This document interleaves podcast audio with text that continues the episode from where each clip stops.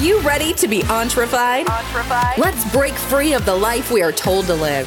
Create freedom and wealth by adding value to others' lives. Others' lives. Challenge traditions, challenge authority, and get entrefied.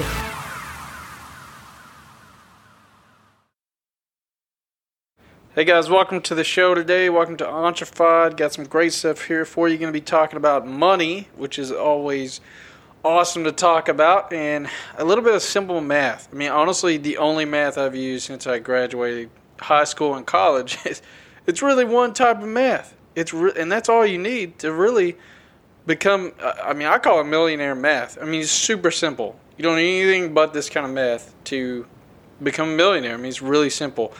And we'll kind of dive into that a little later from now because it's really powerful, really powerful. Um, and, and somebody like Warren Buffett, you know, total, total example of how it can work in your favor. So, you know, before I dive into that, what is Entrefied? What are we talking about? Well, you know, really we hit on a couple things really big. And, and number one, that's, you know, your mind. So you're hitting on your, your mind and your your ability to lead, your ability to think, your ability to grow as a person because you got to take care of yourself first. You can't run a massive business or you know do a million dollars in sales a year if you're not right, you know, in in your personal uh, development space. You know, you can't just lay around and and lay on the couch all day and watch movies. I mean, you gotta you gotta have the right mindset. And if you think money is scarce and that you're never gonna get it well, you're you're probably not. So that that's step number one that we help you guys get to the next step with is is mindset and and your ability to really think differently to separate yourself from the average person because the average person thinks that um, you know everything is against them and nobody cares. And so at Entrefied, we're here to help you to overcome that and uh, you know think with a positive mindset that'll get you to where you need to go. And next thing, you know, we talk about business and investing, and you know that, that's my favorite topic is, is investing. You know, business. I like business, but I'm not the not the greatest business person. I, I love investing. That is my forte. That is what I invest most of my time in is investing, and I'm going to be diving into that today, and how you can use that in your business, your life, and your finances to really exceed. So let's go ahead and dive in. Today I'm going to talk about three key points to making ridiculous amounts of money. I mean, who wouldn't want to do that? Number one, profit margin. Number two, scale. And number three, cash flow. These three things are very powerful steps to getting you to have a massive amount of money. I mean, who wouldn't want that? You know, that that's you know a lot of people say, well, money doesn't make happiness, but you know what? It, I don't I don't see people that are you know disappointed with having you know whatever resources they need. I would much rather have money than you know have not. So the purpose of today is help you guys to do that. You know, I, a lot of people say, well, you know, I'm making four grand a month, but I don't, I don't, you know, I'm spending four grand. I don't know where it's going. I don't know where it's going, and I'm going to kind of break that down here for you. So number one, profit margin. So this is a pretty big one, and this is kind of what I'm talking about. Whenever you're, I'll use it in a business setting. So you know, I once had a furniture business, and in that furniture business, I was making about 15% profit margin, you know, sometimes 10, and that's pretty average. You know, low is 5%, uh, average is 10%, and 20, that's really great. You know, you're doing pretty good. Anything above 20, I mean, that's amazing. And, you know, a lot of software companies do do that because you don't have a hard, you know, product, so you know, you're not spending a lot of overhead on making stuff, moving it. And, you know, furniture, it's a pretty expensive business because shipping, you know, if, if you can remove the weight and the expensiveness that comes with shipping a freaking bed, uh, yeah, that'd be great. That would really solve a lot of problems. But until that happens, uh, it's really expensive to deal in the furniture space because of shipping. I mean, you're moving a 100 pound item across the U.S. Uh, UPS is not going to charge lightly for that. I mean, it's going to be a hundred or two dollars hundred or two hundred dollars just to move that that furniture from one state to another, and that can be really expensive and eats a lot of profits. So if I have a bed and I'm charging three hundred dollars, or, or I'm sorry, if if three hundred dollars is the wholesale price, I purchase it at three hundred dollars, and then I turn around and sell it for six hundred. that's 50%. Um, I'm sorry, that's 100% profit margin because, you know, three and six, you spend 300, you make six.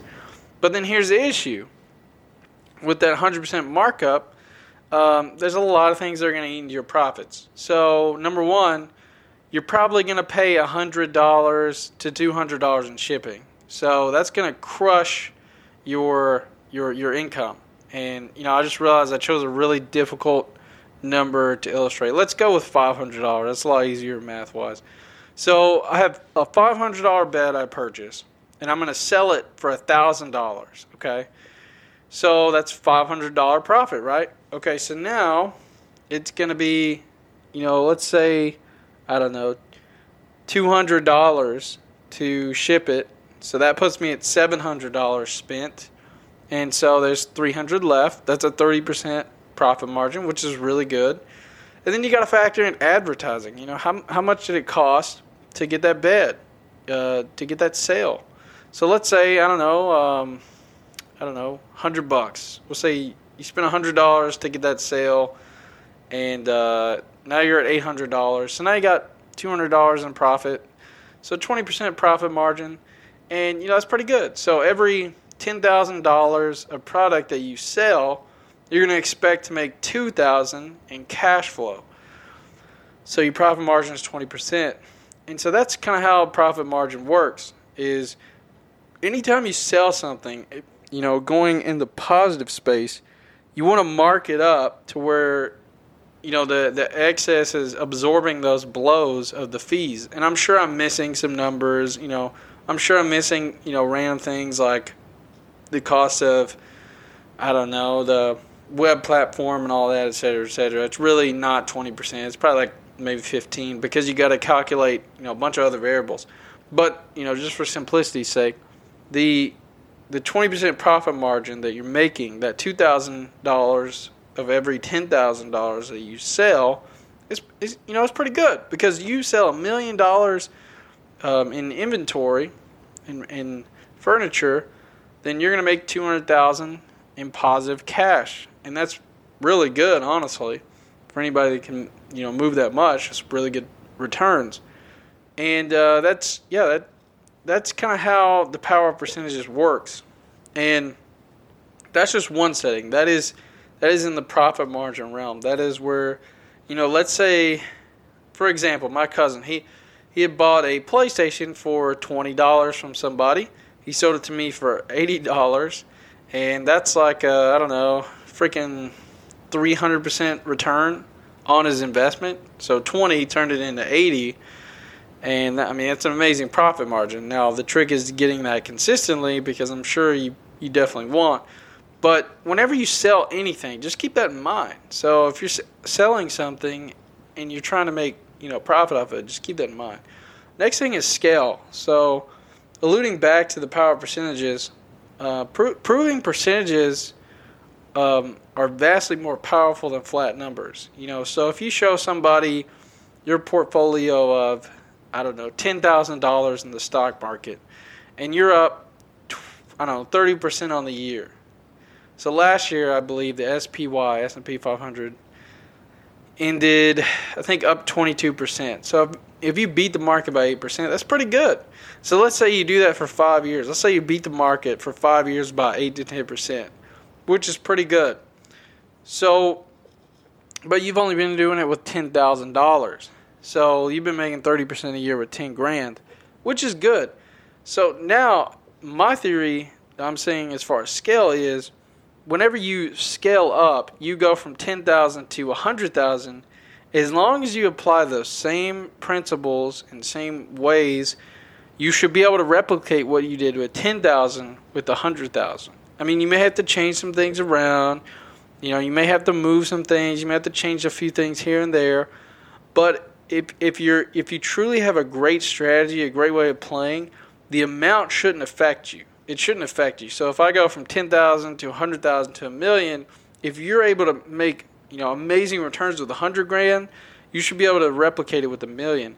And that is the that is the hardest part is to to be able to do that. But the point of scale is saying, okay, I have the potential to make I don't know 30% a year with my 10 grand, how do I scale? Should I take on margin?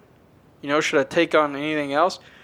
And that, those are questions you got to ask because at that point you should feel pretty confident. You should feel pretty comfortable. So then maybe you take on 10% margin to make your buying power increase, you know, and that's extra thousand dollars in credit, which is margin. And so then you can use that to increase your gains. So scale is a really powerful thing. And the last thing is cash flow.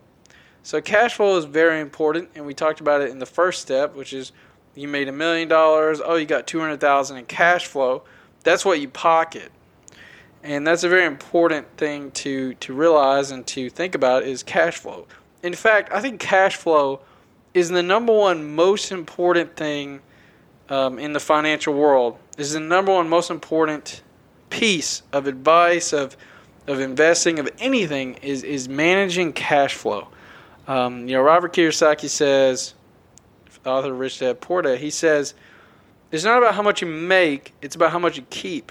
And I really, you know, that's always stuck with me. It's always stuck with me that saying because it's so powerful. So let me illustrate for you guys an, an example. So we have two guys. Uh, we'll say Chuck and Larry. So Chuck he makes ten thousand dollars a month. This guy's killing. You know, he's making ten grand. He's got a he's got a you know Corvette. He's got a massive three story house. He's got a brand new boat.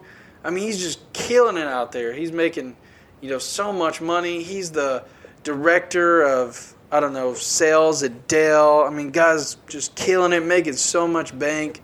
Dude is just you know living living the life. All his kids have you know, brand new cars. Uh, his wife drives a Porsche. I mean, he's totally got it made. And he's making 10 grand a month. But guess what? He's spending 11 grand a month to pay all this stuff off. So he's actually losing $1,000 a month. And, and if he ever loses that job, he's going to lose absolutely everything. You know, he's basically playing Jenga with himself. Because as soon as he pulls a brick out from under you know a specific area, a lot of that's going to come crashing down, and he's going to lose a, a lot of it. So number two, uh, that was Chuck. So now you got Larry. So Larry, you know Larry's just a normal guy. He lives in an apartment, got a got a regular, you know, Ford 2000, I don't know, 13, seven years old. You know, he's driving around, uh, you know, dresses normal. His wife has a Toyota Camry from 2010. You know, just normal people and he makes three grand a month, uh, but he only spends two grand a month. So he's pocketing a thousand dollars.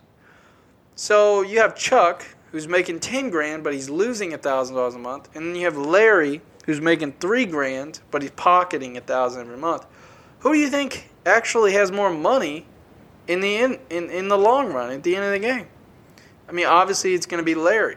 So Chuck makes the appearance, he looks like he has more money than um, Larry because he has Porsches and brand new cars, brand new house. But the reality is, all that stuff is hollow. It's fake, and it's like I said, it could all come crashing down as soon as there's a pandemic or anything like this COVID nineteen. It could wipe out that guy so easily because he's he's built his house on straw. I mean, it's nothing because a lot of stuff I just named off, like cars, like a Porsche, a Corvette, whatever, all those things are depreciating assets. They're all going down in value. And that's what Chuck's investing in is depreci- depreciating assets that are losing value every day. Cars, how and the houses you could say, oh, that's an asset, but it's really not. If you're paying the rent on your house, it's a liability. It's not an asset. Now, if somebody's paying you to rent out a house you own that is then an asset. So look at it like this an asset is something that puts money into your pocket, a liability is something that takes money out of your pocket. So Chuck is investing 100% into liabilities and they're draining him dry. He's, you know, making 10 grand a month, losing 11 grand a month. And there's no way he's going to come back from this the way he's going. And the trajectory of the way he's going is just further and further into debt and it's not looking good for, for Chuck at all, even though it appears like he has everything together on the outside. Whereas Larry, he's making, you know, um, a modest sum, but he's saving it and he's investing it in different things such as, you know, cars, or I'm sorry, not cars. he's investing in different things such as stocks, uh, businesses, and he's making a return on his investment. So I hope that helps for you guys today. I hope I didn't overcomplicate that.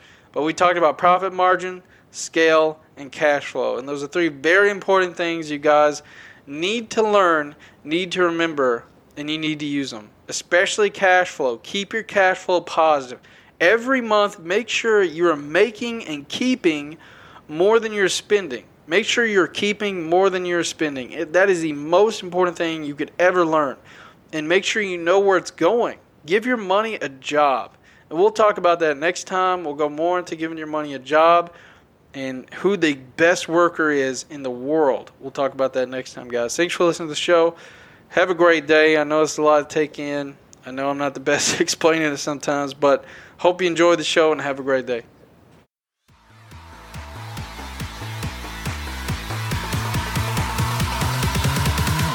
Are you feeling entrefied yet? We hope so. For more information and news updates, check us out at www.entrefied.com or contact Patrick directly on facebook.com slash Patrick Hughes 9000.